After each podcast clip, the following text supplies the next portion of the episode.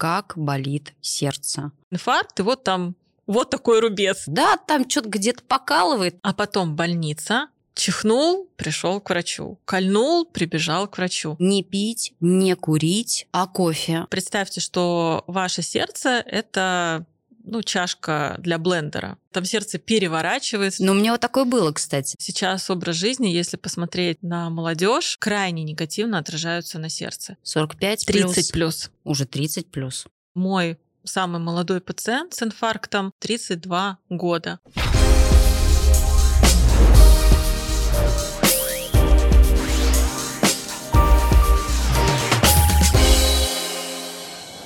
Это news.ru и подкаст «Надо разобраться». Сегодня поговорим о сердечно-сосудистых заболеваниях. И у нас в гостях врач-кардиолог, аритмолог и автор книги «Сердце стучи» Ольга Савонина. Ольга, здравствуйте. Здравствуйте, Екатерина. Ольга, назовите топ три самых популярных заболеваний сердечно-сосудистых? Ну, в первую очередь, это, конечно, высокое давление, артериальная гипертензия. Здесь я, наверное, никого не удивлю, потому что мне кажется, что у каждого второго в семье есть гипертоник. Второе по частоте встречаемости – это ишемическая болезнь сердца, ее различные формы, начиная от перенесенного инфаркта, заканчивая стенокардией напряжения и другие виды. И третье по популярности – это аритмия.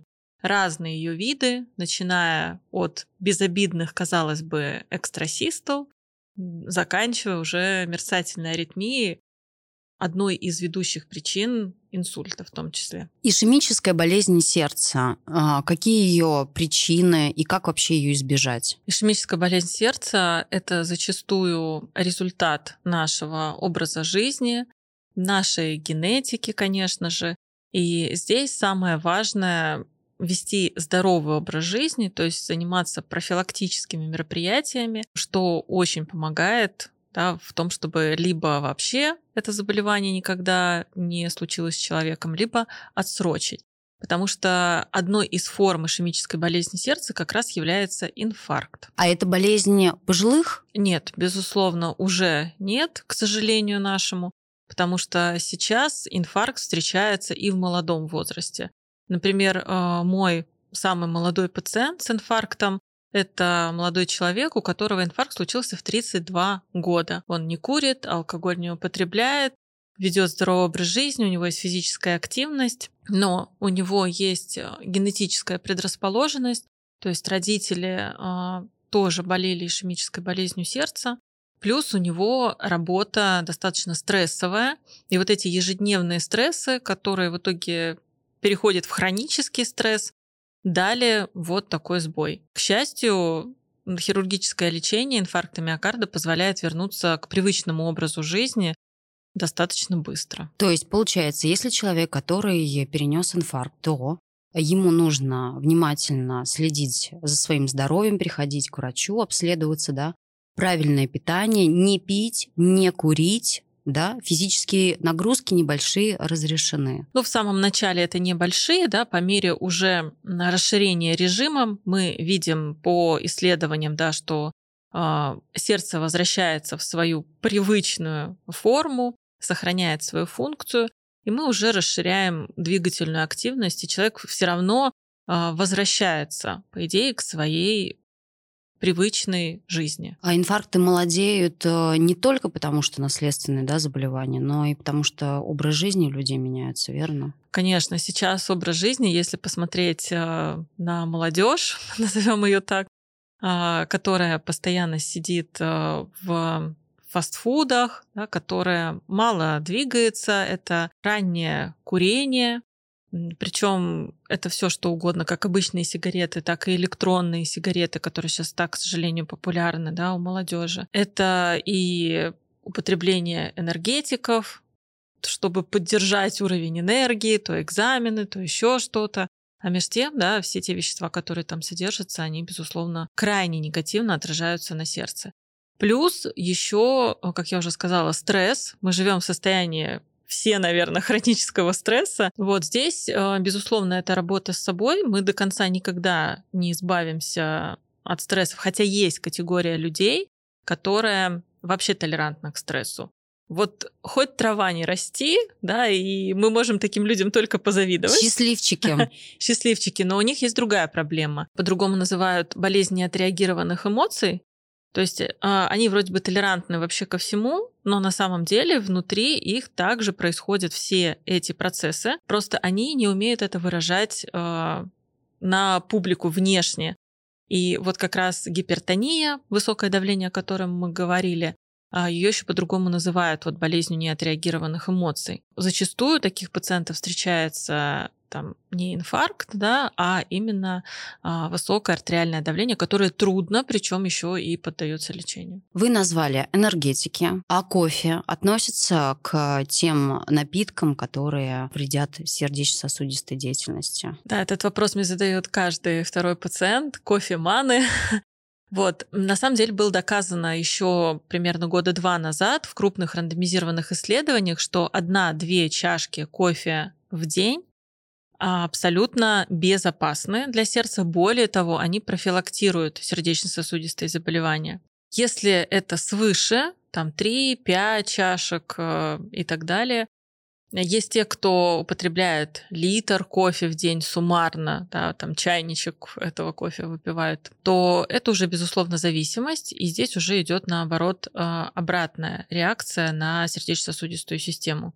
Увеличивается частота сердечных сокращений, это может приводить к аритмии, и опять же начинает а, повышаться артериальное давление. А есть какие-то данные? Кофе плохо влияет, например, в утренние часы или вечером, или все равно как бы? Кофе, оно содержит кофеин. Это бодрящее, да, такое энергетическое вещество. Например, если мы возьмем чашечку эспрессо, да, классическую, то в нем содержится где-то примерно 60-80 миллиграмм кофеина. При суточной норме максимальной у человека 100 миллиграмм. То есть вот уже чашечка, да, она практически подходит к верхнему пределу.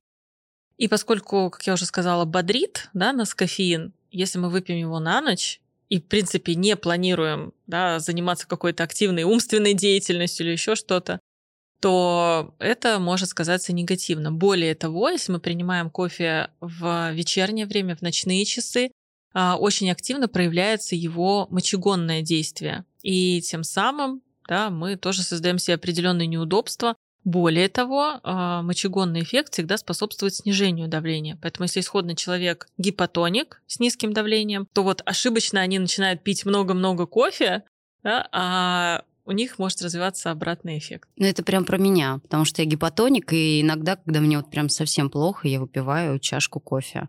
Но, в принципе, какого-то резкого эффекта я не заметила, но и давление это прям не повысилось. Вот, и давление не повысилось. Эффект от кофе, он где-то наступает через 1-2 часа примерно, и длится также ну, 2, максимум 3 часа в зависимости от количества кофеина, которое содержалось в вашей чашке. Хорошо, вот мерцательная аритмия, тоже популярная болезнь сердца. Чем опасна эта болезнь? Больше всего кардиологи боятся не сколько саму эту аритмию, сколько инсульта, который может возникнуть на фоне аритмии.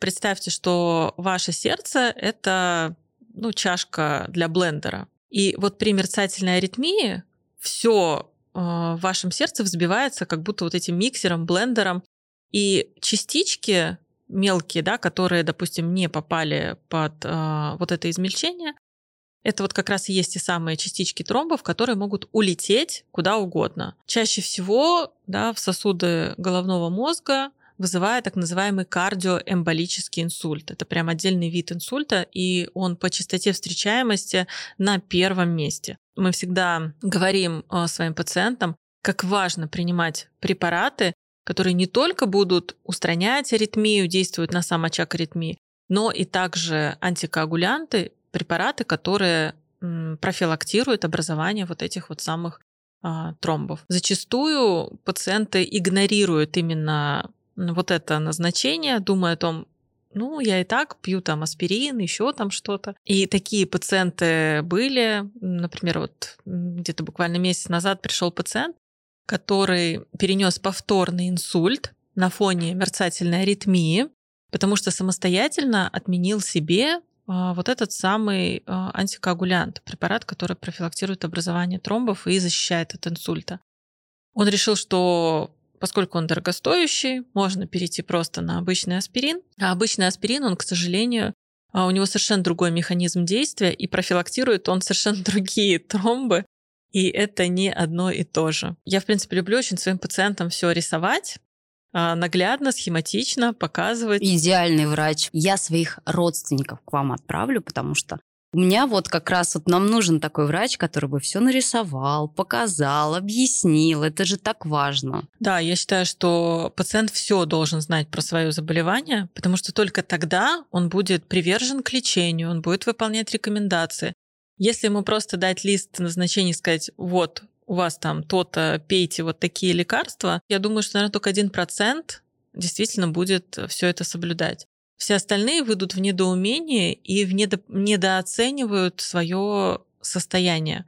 Отсюда мы имеем осложнения, отсюда мы имеем повторные инфаркты. Мне кажется, что вот процентов 50 зависит от того, как врач поговорил с пациентом, что он ему донес. Хорошо, а мерцательная аритмия это тоже болезнь молодеет? Мерцательная аритмия, не могу сказать, что она прям так резко помолодела, как, например, инфаркты. Сейчас мерцательная аритмия встречается у пациентов, э, начиная от 40 лет. У молодых у них встречается другой вид аритмии, это экстрасистолы. Вот как раз пациенты молодые описывают, ой, у меня что-то булькает, квакает, у меня там сердце переворачивается, то есть они такие эпитеты красочные. Ну, у меня вот такое было, кстати, да, да. что сердце переворачивается. Вот, прям. это, скорее всего, пробежала одна экстрасистола. Есть пациенты, которые вообще не ощущают ничего. У меня был пациент, у которого было 40 тысяч экстрасистол за сутки, что такое экстрасистол? Да, это когда между двумя нормальными ударами сердце проскакивает один лишний. И вот этот пациент с 40 тысячами экстрасистол, он их вообще не ощущал субъективно никак. Ну, это достаточно серьезно, потому что такое количество может запустить более тяжелые аритмии вплоть там, до летального исхода. А есть пациенты, у которых, а, например, там 2, 3, 20 экстрасистол, которые вообще в принципе есть у нормального человека такое количество. И они каждую экстрасистолу чувствуют, и у них прям как вся жизнь перед глазами проносится. В таких ситуациях всегда требуется дополнительно консультация психотерапевта. Потому что есть, а, как я всегда таким пациентам рассказываю, смотрите, у нас есть иногда причина в самом органе, да, то есть, допустим, сердцем что-то не так мы выявляем что и лечим, устраняем аритмию. А есть э, проблема, когда нарушается восприятие этого органа. И вот здесь уже нам нужен психотерапевт. Мне кажется, у нас вообще мужчины в России такие, они ничего не чувствуют. Да, там что-то где-то покалывает, а потом оказывается, что там серьезная какая-то болезнь. Ну, я бы выделила, наверное, две категории мужчин. Есть те, про которые вот вы как раз рассказываете, они крайне поздно обращаются к врачу, как правило, вот таким пациентам здорово приводить э, аналогию с э, машиной и автосервисом. Здорово. Да, я им всегда говорю, вот вы свою машину любите. Вот если где-то что-то у вас застучало, да вы бросаете все и в ту же секунду бежите, моя ласточка, там моя красавица, надо это сделать, отремонтируйте любые деньги. Помогите, спасите. Да. Но как только у самого где-то что-то застучало не так, кольнуло не так. Ой, ну это я успею. И, как правило, у них как-то так, да, сразу сравнение такое происходит в голове, и они уже становятся более приверженными. А есть вторая категория мужчин, которая а, наоборот, слишком щепетильно относятся к своему здоровью. Это прям, э, которые чихнул, пришел к врачу, кольнул, прибежал к врачу. Э, это больше молодые пациенты, Опять же, здесь э, работаем в паре с психотерапевтом, потому что уровень стресса, который реально сейчас есть, он э, здорово, конечно, подрывает все наши адаптационные механизмы. Я таких э, еще мужчин не встречала. Мне кажется, в нашей стране а, их единицы. Ой, у меня что-то кольнуло, побежал. Обычно болит годами, болит здорово, и только потом уже в крайнем случае приходит к ну, врачу? Ну, таких, безусловно, больше. Но вот э, из последнего пациент, который прибежал обследованы уже настолько, что, в принципе, мне кажется, даже больного человека сердечно-сосудистой системы так тщательно не обследуют. И пришел со словами, ну, мне, наверное, надо что-то еще да, обследовать. Это еще, наверное, не все, что я сделал. Вот, поэтому, да, таких мало, но встречается. Перейдем к моей любимой теме. Это высокое давление, потому что у меня в семье это болезнь номер один. Как сделать так, чтобы не было высокого давления? Но вот если вот у человека оно начинается, это только употреблять таблетки, да, питание, и жить с этим всю жизнь. Я так понимаю, что эта болезнь не проходит. Ты с ней всегда верно? Ну, отчасти да. Сейчас а, расскажу чуть поподробнее. Дело в том, что причина гипертонической болезни, да, классической, вот эссенциальной, она, к сожалению, до сих пор не найдена. А, считается, что это прерогатива наследственности, и при определенных а, факторах в жизни человека эта наследственность активируется, по сути. А сейчас у нас таких факторов вокруг нас, ну, просто тьма тьмущая. Есть еще вид э, гипертонической болезни, так называемая вторичная артериальная гипертензия, когда есть четкая причина. Это всего лишь 10% э, от популяции пациентов с гипертонией, но тем не менее есть. То есть когда причина может быть э, в патологии почек, сосудах почек, надпочечники, да, опухоль надпочечника, например, патология щитовидной железы. То есть когда мы четко можем найти причину, воздействовать на нее, да, и пациент уже живет без артериальной гипертензии. Если у пациента есть артериальная гипертензия, и она четко связана с каким-то вторичным фактором, таких пациентов тоже не очень много, но тем не менее они есть. Например, а, лишний вес. Если пациент весит 120, там, к примеру, килограмм, и он стал измерять и видеть на тонометре высокие цифры, то начиная снижать вес, потому что мы знаем, что каждые 10 килограмм это минус 5 миллиметров ртутного столба. Это четко у всех и всегда. Каждые 10, да? Каждые 10 килограмм, да. Если он, допустим, снизит на 5 килограмм вес, да, то у него не на 5 миллиметров, ну, на 2,5 миллиметра ртутного столба давление начнет снижаться. И если он, а, допустим, становится там 85 килограмм, то артериальное давление может нормализоваться, да, и мы можем уйти от э, да, таблеток. Или стрессовое повышение давления. Да, это когда редко а, поднимается давление в период каких-то стрессов, отчетов на работе. Иногда пациенты прям приходят рассказывают. Как только у меня начинается отчетный период, у меня начинается высокое давление, я хватаюсь за таблетки. Вне этого периода у меня все прекрасно. Да, то есть здесь, опять же, смена работы, либо смена отношения к работе. Здесь уже тоже разговариваем, конечно, с пациентами. А вот вопрос, если у человека а, повышается давление в какой-то определенный период, то в другой период ему не нужно пить таблетки? Это у всех по-разному бывает. Просто если это, допустим, у него вот этот период случается там раз в год, ну да, а, то понятное дело, что, скорее всего, здесь речь еще не идет об истинной артериальной гипертензии, это стрессовое повышение, да, и он будет пользоваться препаратами там, скорой помощи для того, чтобы снизить давление. Если это уже происходит там, чаще там, одного-двух раз в неделю, то это уже требует постоянного приема препаратов. И, к сожалению, у многих пациентов неверные постулаты в голове образуются, что если на фоне таблеток мое давление нормализовалось, то можно прекратить или снизить дозу. Это прям вот у каждого третьего. Это у всех такие ошибки. Да. Мои родственники через это прошли. Они думают, да, зачем? А, фигня какая. А потом больница. А потом больница, а потом требуются более высокие дозировки тех же препаратов. И не всегда помогает тот же, который помогал до этого. А, ну, либо еще бывает э, такой ребаунд-эффект, то есть отменяется препарат, и у человека резкий скачок прям подъема давления, когда препарат полностью выведется. Это же наступает не сразу, в чем и обман весь. То есть пациент прекращает прием лекарства, у него еще в организме э, есть концентрация этого вещества, да, потому что он же по накопительной да, системе идет. Проходит неделя, две, у него с давлением все хорошо, все прекрасно. И он думает, о, я таблеточки не пью, и у меня давление нормальное, я молодец, а мне говорили пить их постоянно. И тут раз через две недели и гипертонический криз. И он опять раз, а что делать? Я им как раз про это первым делом рассказываю. Да, что если вы хотите что-то поменять в своей терапии, снизить дозу, отменить, лучше это сделать, поговорив со мной.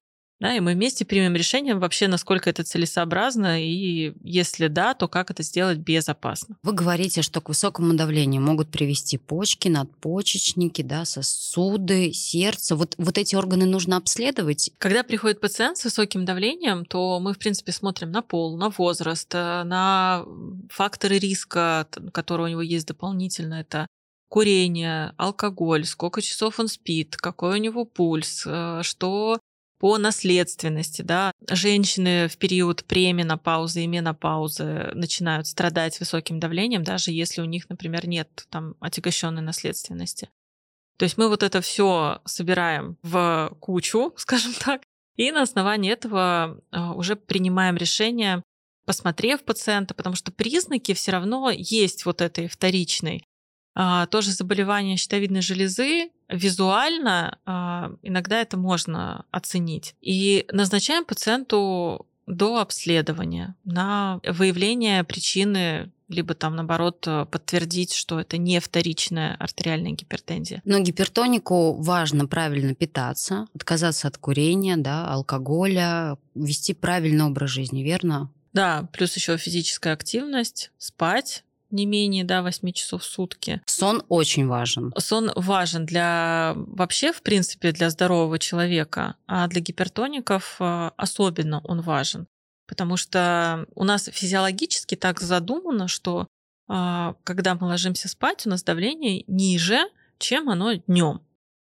Пациенты гипертоники, которые, например, ночами не спят, то э, они не спят в ранние утренние часы. Мы же знаем, да, что сердечно-сосудистые заболевания и их часы это вот там с 3 до 5 утра самые опасные, потому что именно в эти часы частота инфарктов, кризов, аритмий и прочего самая высокая. Он не спит, значит, а, артериальное давление, в принципе, будет чуть выше, а, чем должно быть, когда он спит. А это опять дополнительный фактор того, что вот эти ранние утренние часы может что-то произойти.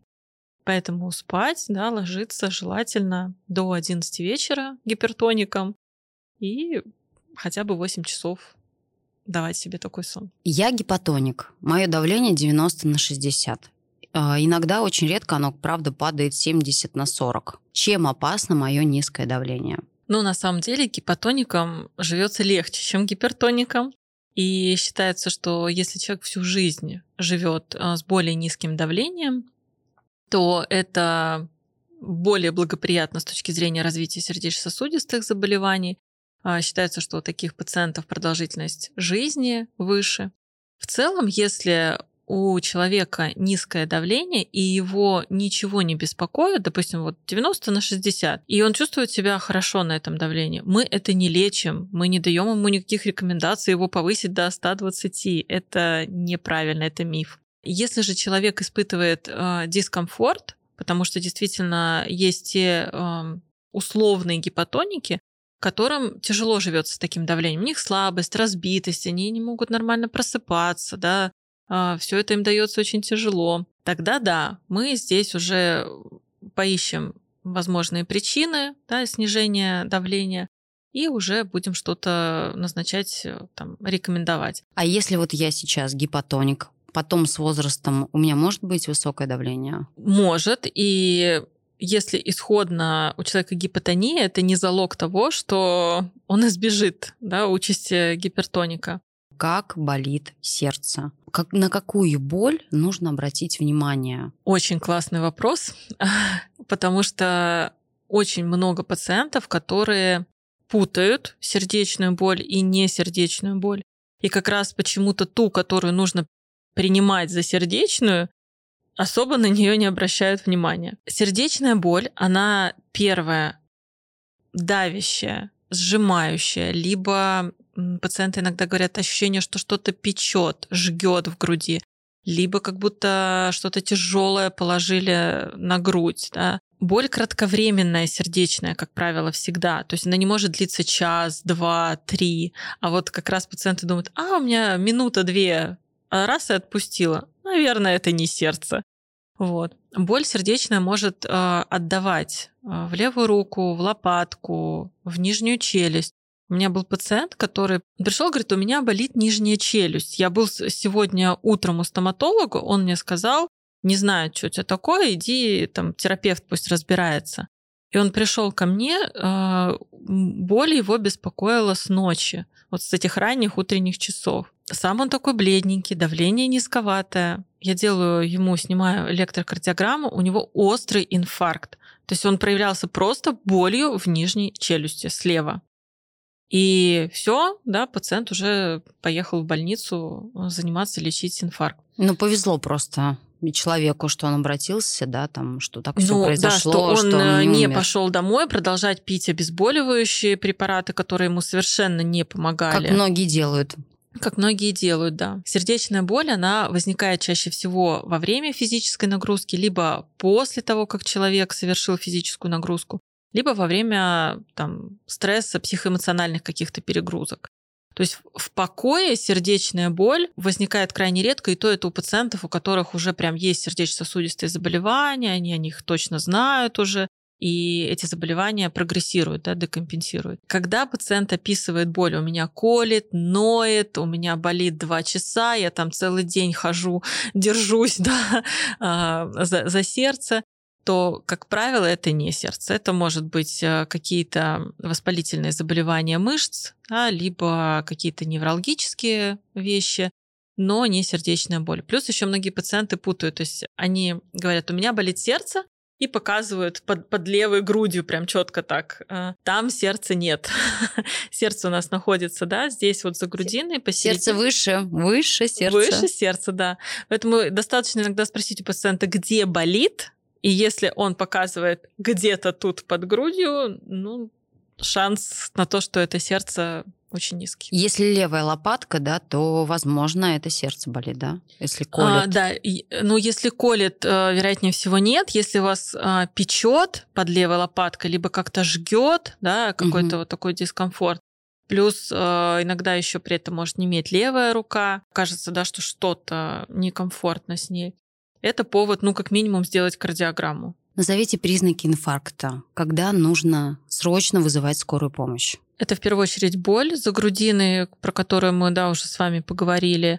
Это резкая слабость, холодный липкий пот и резко бледнеет пациент. Если боль не купируется вот этим самым нитроглицерином, да, то есть человеку дали таблеточку или брызнули нитроспреем, а он говорит, что нет, мне не лучше, да, это ну прям 90% того, что как минимум произошли какие-то ишемические изменения, как прединфарктные, либо уже идет острый период. Я просто знаю, у меня у знакомой был прединфарктное состояние, и она не вызывала скорую несколько дней, боялась.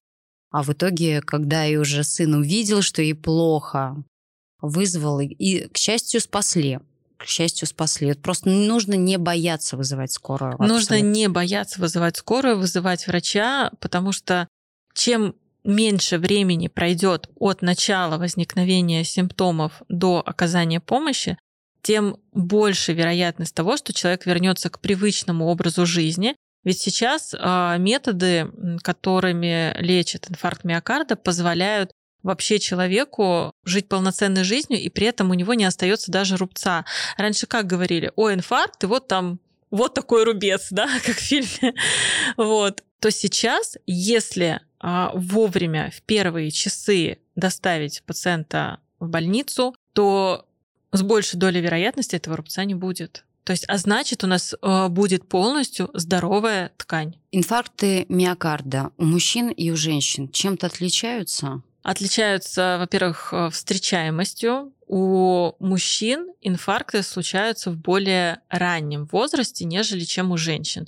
Женщины защищены эстрогенами, да, женскими половыми гормонами, и которые сохраняют их сердечно-сосудистое здоровье до наступления менопаузы. То есть отличается в первую очередь вот этим. Потом отличается еще по сложности инфаркта, да, по его осложнениям у мужчин осложнения встречаются чаще, нежели чем у женщин. И реабилитационные периоды да, после уже инфаркта, как правило, а, легче протекают а, у женщин. Мне в подростковом возрасте поставили диагноз вегетососудистая дистония. Через несколько лет я узнала, что такого диагноза вообще нет. Я удивилась, потому что мы были у хорошего кардиолога, в хорошей клинике, и я такая думаю, а это правда? Нет такого диагноза? Это мой любимый в кавычках диагноз, потому что в принципе, вегетососудистой дистонии называют все то, э, что не могут объяснить. Вот к вам до сих пор приходят люди, у которых Безусловно, есть диагноз. Да? У которых стоял он в детстве, в юности, либо иногда даже сейчас умудряются приходить пациенты, которым там в 60 лет пишут вегетососудистую дистонию. Ну, тут у меня вообще просто глаза округляются. Такого диагноза, как я уже сказала, на самом деле не существует. В международной классификации болезней есть а, похожие названия. Есть а, названия, как, например, расстройство соматоформной вегетативной нервной системы. Очень такое сложное, длинное название, которое подразумевает, а, в принципе, лечение там, того же психотерапевта. Что такое вегетососудистая дистония? Это когда происходит у нас дисбаланс между симпатической нервной системой, то есть которая у нас э, активизирует, скажем так, все процессы, и парасимпатическая нервная система, которая, наоборот, ну, притормаживает все процессы. И если есть вот эта разбалансировка, как правило, наша задача стабилизировать э, да, это. Замечательно, потому что до сих пор, видите, люди думают, что у них вегетососудистая дистония, оказывается, у них может быть совершенно другой да. диагноз. Мы с вами поговорили о еде, да, вот фастфуд, он вредно влияет на сердце. А как на сердечно-сосудистую деятельность влияет голодание? Интервальное голодание, кетодиеты, а, белковые диеты, либо в принципе, главное не передать. Ну, здесь могу сказать про вред, а, скажем так, кето-диеты для сердечно-сосудистой системы. Потому что у меня есть пациентка, которая периодически сама себе назначает эту диету с целью похудения, и потом она ко мне приносит анализы с высоким холестерином, высокими триглицеридами. Мы только приведем все в порядок, она садится на эту диету, и оп, рост такой всех этих показателей липидных. И это, на самом деле, очень большие стрессы для сосудов, для сосудистой стенки, да, когда вот такие вот качели с этими липидами, с этими э, бляшками холестериновыми. То есть я не рекомендую да, все-таки эту диету для пациентов, у которых есть предрасположенность, либо есть уже заболевание сердечно-сосудистой системы.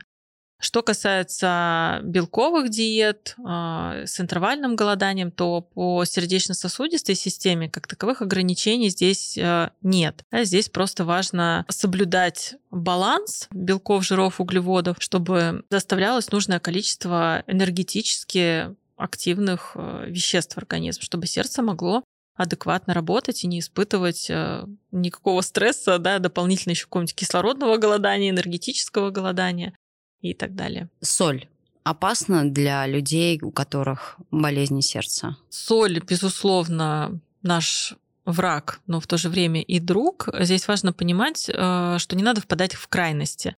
Многие пациенты, у которых высокое давление или, например, сердечная недостаточность, отеки какие-нибудь да, возникают, они бросают соль вообще резко. Это я, это я. Я, я бросила соль до рождения ребенка и сказала, все, я больше не солю. И, кстати говоря, у меня прошли отеки, и как-то мне стало легче. Ну, мне так кажется. Но отеки вот уже сколько лет их нету. Соль, безусловно, она задерживает воду, да, это же натрий, он тянет воду, может провоцировать отеки, повышать артериальное давление. Это все, безусловно, да. Но если исключить вообще в принципе соль из своего рациона, вы же наверняка все равно съедаете соленый огурчик какой-нибудь. Ну да, да, то есть соль невозможно исключить. Ее невозможно полностью исключить. Есть, а есть люди, которые намеренно исключают даже продукты с минимальным содержанием соли. А, да, то есть у нас... Э... Нет, вот я брынзу люблю. Вот брынзу вот. люблю, но салат из, из брынзы я, конечно, не буду солить, потому что она и так... Понятное дело, если мы едим там э, красную рыбку на бутерброд кладем, да, да или, э, то она же все равно слабо соленая. Вот. А некоторые исключают полностью соль, и это, наоборот, усиливает отеки. Вот если исключить вообще соль из своей жизни, то отеки будут такие, как будто вы едите эту соль везде и всюду. Да, то есть это Да. может быть обратный эффект. Да, может быть обратный эффект. Это как в ситуации э, с водой аналогично. Как многие, видя отеки, перестают пить воду вообще. Да? Ой, я не буду пить воды, и у меня и так там ноги отекают, руки отекают, лицо отекает. Организм, не получая воды, не получая, например, той же соли вообще, начинает думать о том, что наступили тяжелые голодные времена. Мне не дают воды, мне не дают соли. Значит, мне нужно тянуть эту воду из межклеточного пространства. И начинают тянуть нашу внутреннюю воду, да, вот эти все скрытые наши резервы. И отек усиливается.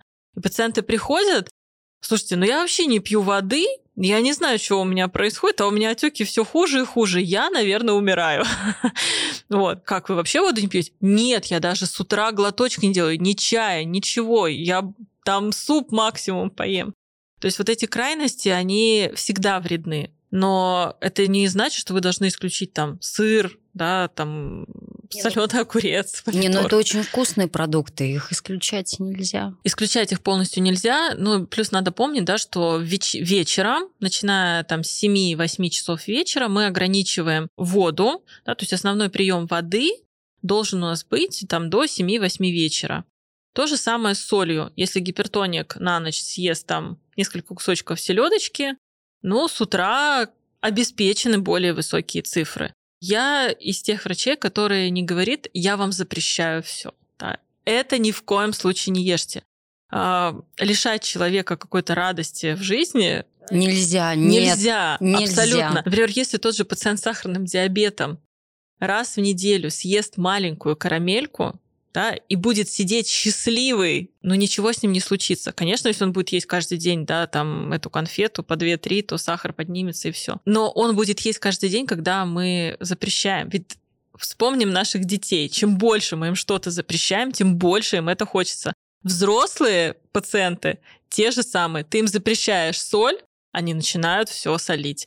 Как будто в последний раз наесться этой соли.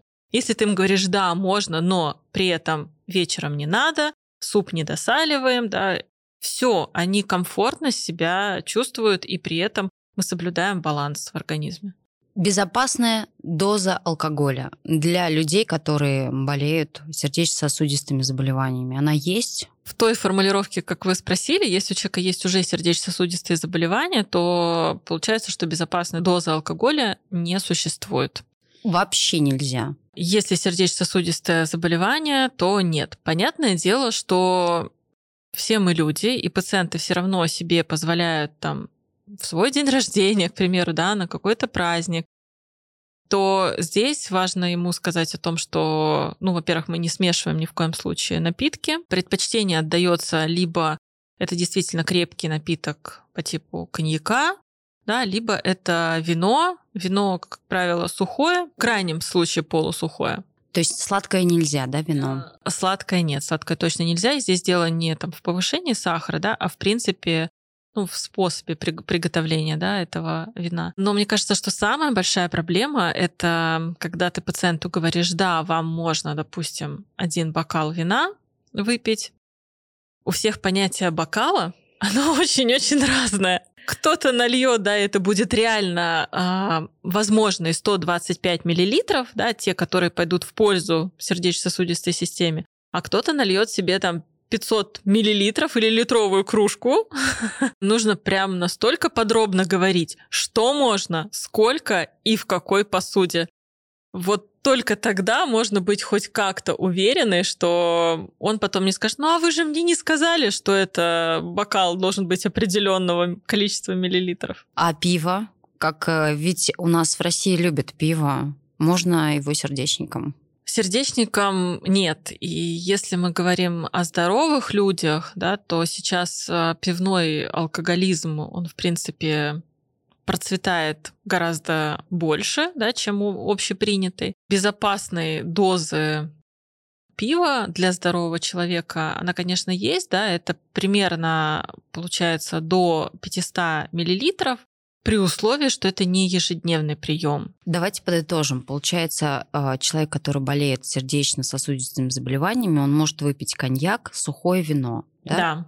Водка нет, не, нежелательно. Ну, нежелательно. Либо если, допустим, он коньяк не переносит по каким-то причинам, да, и вино там не любит. Можно, но опять же, да, это должно быть э, не более 50 грамм. Волокардин, карвалол и валидол. Есть смысл ли в этих препаратах? Смысл в них был очень много лет назад, когда, в принципе, ничего другого не существовало. На сегодняшний день это являются больше опасными препаратами, нежели помогающими, полезными, потому что в них содержатся барбитураты, так, э, фенобарбитал, которые действуют отрицательно на центральную нервную систему, на сердечно-сосудистую систему. Более того, к ним э, развивается привыкание, достаточно такое серьезное. А если говорить про некоторых пациентов, которые приходят э, прям сердечники, да, ты уже понимаешь, что здесь это твой пациент, и он говорит, я, как у меня там заболит, запечет сердце, пью валидол, рассасываю валидол, он мне помогает. Это у меня папа так всегда делал, и он считал, что это самое лучшее лекарство. И он действительно может помогать при сердечно-сосудистых заболеваниях. Почему? Потому что там содержится ментол, и он обладает сосудорасширяющим действием. Но опять же, это очень так э, избрано симптоматически. У меня была одна уникальная пациентка, которая жила с ишемической болезнью сердца, со стенокардией напряжения, а, ну, порядка 7 лет, не обращаясь к врачу.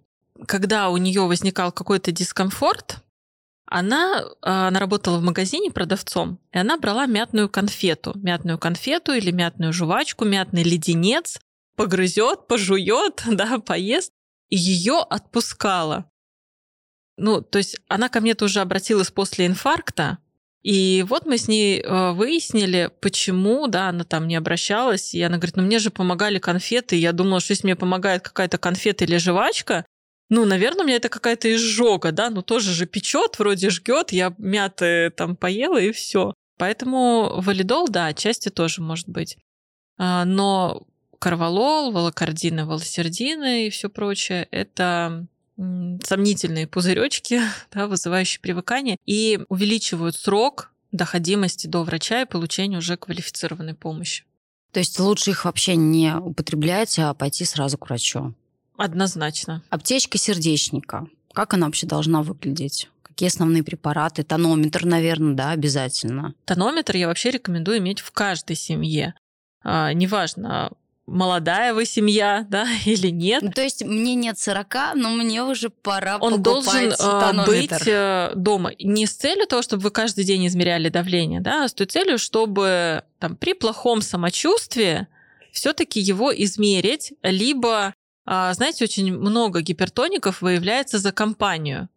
Там сын пришел к маме, мама там мерила давление, и она говорит, и сынок, а давай я померю, я никогда не мерю. Он меряет, у него там 160 на 100, а он не чувствует это давление.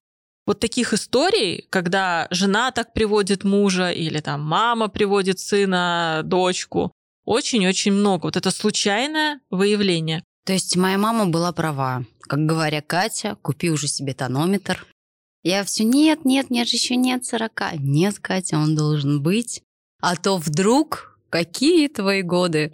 Ну, в общем, тонометр, э, как вы сказали, в любой да. семье. По поводу аптечки. Э, рекомендую, безусловно, иметь препарат э, для снижения артериального давления, препарат скорой помощи, каптоприл, да, который должен лежать в аптечке. И в случае, если давление однократно повысилось, да, этот препарат можно принять. Если, допустим, каптоприл не помогает, многие пациенты про это знают, про себя, то у них уже идут другие препараты по типу максонидина, там, нефидипина. Второй препарат э, для скорой помощи в аптечке – это э, пропронолол, да, он же анаприлин, препарат, который э, снижает частоту сердечных сокращений. То есть это когда пульс там выше 100, да, тахикардия, нет возможности там вызвать врача, скорую, ну, все в нашей жизни бывает, да, мы можем оказаться на даче в деревне, там, да, за 200 километров до какой-то помощи, то вот этот препарат, да, он может, э, по крайней мере, помочь дождаться квалифицированной помощи. Следующий препарат это, как правило, в аптечке всегда у сердечников есть нитроглицерин да, или нитроспрей а, для купирования вот этой самой сердечной боли.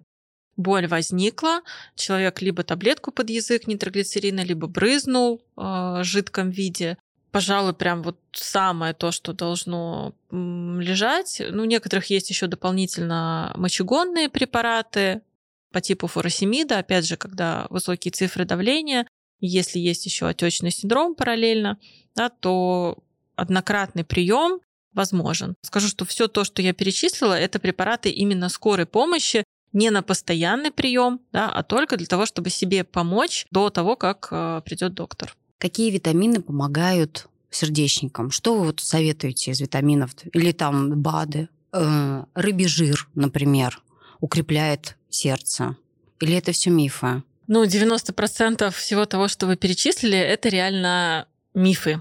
И когда пациент э, спрашивает меня там в блоге, на приеме, а что мне такое попить, чтобы поддержать сердце, какие-то витамины для сердца? Лучшие витамины для сердца — это правильное питание, физическая активность не менее 4,5 тысяч шагов в день и адекватный сон. Ну, плюс избавление, да, отсутствие вредных привычек. Единственное, из полезного такого, да, то, что мы можем рекомендовать э, безопасно каждому, да, это препараты магния, да, и здесь я все-таки хочу сделать акцент на том, что это не должны быть биологически активные добавки. Что касается рыбьего жира, то здесь э, важно не переборщить с дозировками. Сейчас э, получение омега-3 да, из-за чего мы, собственно, пьем там рыбий жир, есть э, в лекарственных формах. Опять же, э, омегу-3 прям вот поголовно всем да, пить точно не рекомендую. Лучше есть 2-3 раза в неделю э, рыбу, нежели чем ежедневно да, употреблять эти таблетки. Ну и витамин D, нормальный его уровень, он важен и для сердечно-сосудистой системы, в том числе ну и для организма в целом. То есть вот таких три а, основных направляющих я бы выделила. Сердечникам какой вид спорта полезен? Ходьба, вот сейчас очень популярна скандинавская ходьба, либо бег. Что вы посоветуете? Ну, безусловно, мы знаем, что есть а, кардионагрузки, да, и все, что к ним относится, вы сейчас, в принципе, и перечислили, да, это и ходьба, а, обычная, да, по ровной местности быстрым шагом, и скандинавская ходьба, плавание, если там нет никаких других ограничений. Вот, то есть все, эти э, виды кардионагрузок, они укрепляют э, сердечно-сосудистую систему. Многие сердечники имеют предрасположенность. Э, скажите, вот может ли эту предрасположенность компенсировать здоровый образ жизни? Да, безусловно, может. И это как раз то, что сейчас многие кардиологи пытаются донести, что если вы правильно питаетесь, э, минимизируете стрессы в своей жизни, следите за здоровьем, вовремя приходите на профилактические осмотры. Это крайне важно. Есть, конечно, заболевания, например, пороки сердца врожденные, э, гипертрофическая кардиомиопатия, это такие заболевания, которые передаются по наследству, и э, человек уже в принципе рождается с этим заболеванием. Профилактировать его ну, просто невозможно, да, потому что это уже идет на уровне ДНК. Но вот кардиология, да, ушла далеко вперед, можно сказать, улетела. Но почему тогда вот люди часто умирают от сердечно-сосудистых заболеваний? Я думаю, что здесь, конечно, такой вопрос, он э, условно-философский, а, мы одна из немногих стран, где сердечно-сосудистые заболевания на первом месте. Во всем мире на первом месте стоят онкологические заболевания, и сердечно-сосудистые ушли на второе, где-то на третье место. А, я думаю, что все-таки наша вот эта культура а, русского человека подождать лучших э, времен. Ой, отпустит, ой, пройдет. То есть наш вот менталитет, он почему-то... Мы выбираем потерпеть. Да. Вот буду терпеть. У меня мама э, говорит, уж если мне совсем будет плохо, ну вот тогда я вызову скоро. Но это может быть, к сожалению, к большому, да. Слишком поздно. поздно. три главных совета от врача-кардиолога, чтобы сердце не болело. Первый и, пожалуй, главный совет — это приходить на профилактические осмотры. То есть не только когда вас приспичит, да, но и а, согласно возрасту в определенное время приходить на профилактический прием. Это, извините, профилактический осмотр 40 плюс, 45 плюс? 30 плюс. Уже 30 плюс. Да, 30 плюс. Потому что сердечно-сосудистые заболевания молодеют, а значит возрастной ценз у нас несколько опустился. Второе — это физическая активность. Сердце любит тренироваться, поэтому наш сидячий образ жизни, которым страдает большая часть э, городских жителей, дает о себе знать. И третий совет — это любить себя, беречь себя, любить жизнь и больше позитивных эмоций, хорошего настроения, которое мы можем создавать себе сами. Спасибо большое. Да, спасибо, Екатерина. Это был наш подкаст «Надо разобраться». И мы сегодня поговорили о сердечно-сосудистых заболеваниях. У нас в гостях был врач-кардиолог Ольга Савонина. Ольга, спасибо огромное. До свидания. До свидания.